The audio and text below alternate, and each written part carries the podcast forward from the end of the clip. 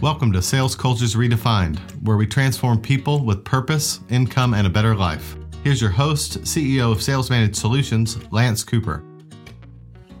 Okay, everybody, I'm sitting in the Maple Street Biscuit Company's dining area, putting together ideas for this podcast.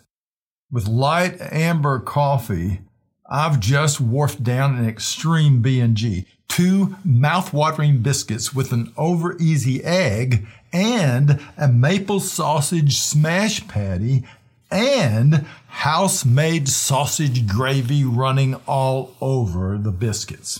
oh man, so good. As I look around, I see a clean, rustic atmosphere of large, heavy wooden tables. Some are long with six or eight or ten chairs around them, and other round tables that are very large and tall.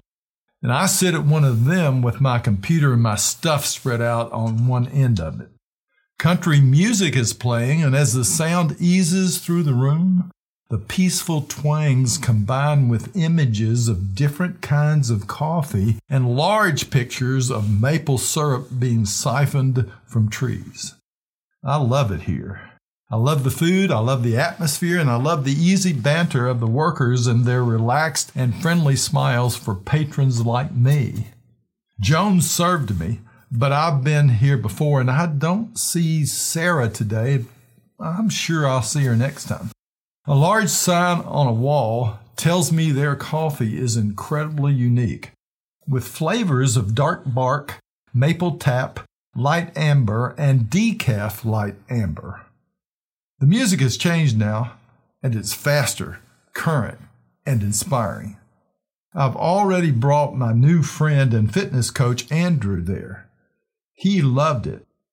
Which brings me to Fitness Together, the place where I train and their unique words and images, the visuals I see during workouts. A long blackboard runs down one side of a hallway and faces four workout bays. All day long, those who visit their fitness coaches see the following facing them from all angles. These words have been placed on the long blackboard and some of them on the sidewalls of each bay. Each person working out sees them, if only in their periphery. They are a part of the communication of purpose and hope and direction for those who invest dollars in the shaping of their physical well being, like me. And here's one trust the process. It's in all caps. Trust the process. Run when you can, walk if you have to, crawl if you must. Just never give up. Underneath it, it's signed Dean Karnazes. Now, Dean Karnazes is an American ultra marathon runner and the author of Ultra Marathon Man Confessions of an All Night Runner. His book inspires people that are interested in ultra endurance running. Here's another word picture that one of the trainers put up. Decide what it is you want, write it down, make a plan, and work on it every single day. And I love the one Andrew, my fitness coach, put up. Andrew is a former Marine. They aren't your goals, they're our goals.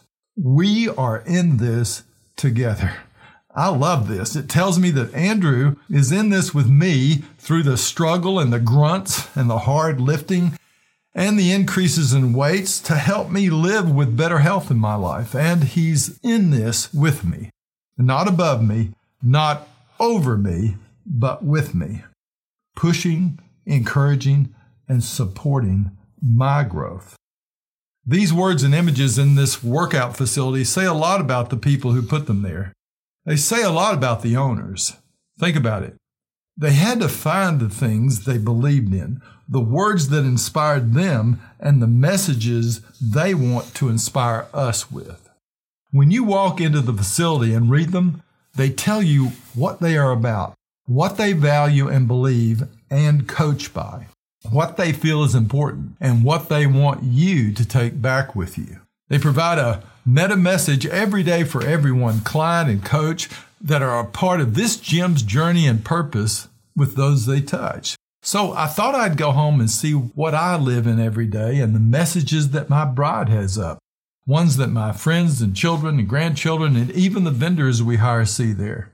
So up on our hearth, there's a leftover reminder of Christmas, Noel, and on a cupboard, family. We may not have it all together, but together we have it all. And then in the hallway, pictures of our mothers who have gone to a better place with these words around them faith, hope, love. On the wall in the kitchen and dining area, as you walk through that dining area and into the kitchen from the outside on the wall, the words keys to remind me to put mine there, and above them the words horses leave hoofprints on our hearts. And on the wall of that kitchen and dining area, a beautiful needlepoint of the word joy. And above a door, a Bible verse from Joshua 24:15.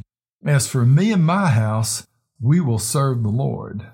Also, another wooden inscribed sign, all of me loves all of you. In the lockers and other prominent areas of colleges with long and winning traditions, the players see words and images to remind them of who they are, how they play, and what they stand for.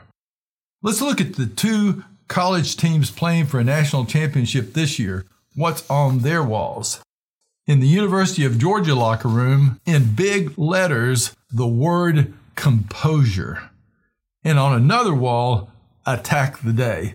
Some of the University of Georgia's main sayings are keep chopping away at the main thing, which is kind of a combination of their three top sayings, which are keep the main thing the main thing, keep chopping wood, attack the day.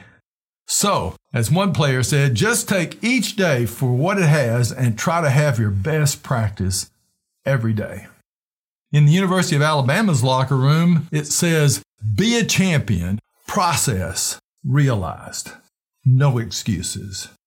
And Bear Bryant, that coach of the University of Alabama for years with four national championships, never quit. It's the easiest cop out in the world. Set a goal and don't quit until you attain it. When you do attain it, set another goal and don't quit until you reach it. Never quit. This year, the University of Alabama was ranked number one at the beginning of the season. That began to concern Nick Saban, the coach. So he put together this three word mantra humble over hype. So here we are with the important question What's on your wall? At home and in the sales team locker room? What's the process, the sales process you want them to follow? What's the image? What's the main thing for your culture? How will you display it, the image and the words? How will you teach it? Remember, 65% of people in the world are visual learners. They have to see it and images and words that will help them with your example in coaching. They need to see pictures and words and images and graphics to learn.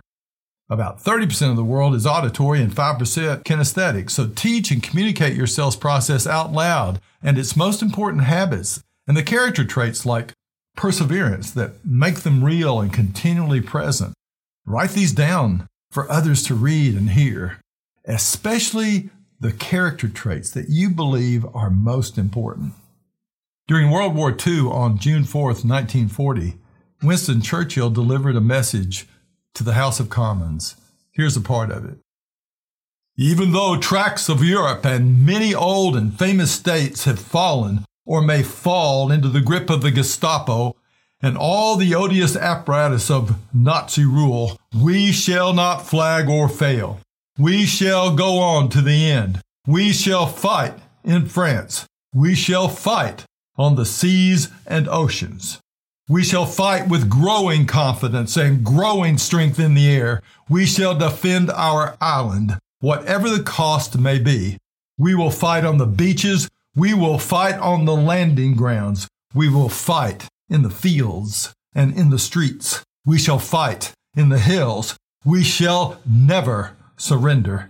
And even if, which I do not for a moment believe, this island or a part of it were subjugated and starving, then our empire beyond the seas, armed and guarded by the British fleet, would carry on the struggle until, in God's good time, the new world, with all its power and might, steps forth to the rescue and the liberation of the old.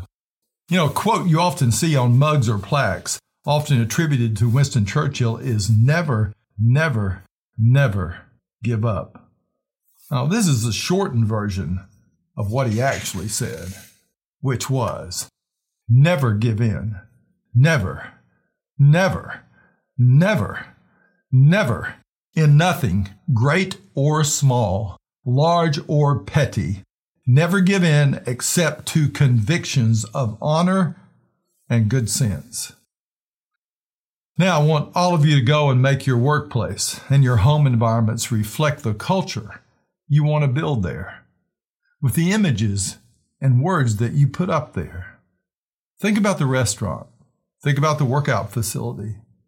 Think about Alabama and Georgia. Think about your home. Think through the discovery of images and words that will inform your parenting, your relationships, and the sales leadership of your salespeople. This will cause you to address the big questions and the main things that will make the most difference. They will give you the foundation of your own transformation and the one you want for your children and the people you lead for their greatest performance and for their best life.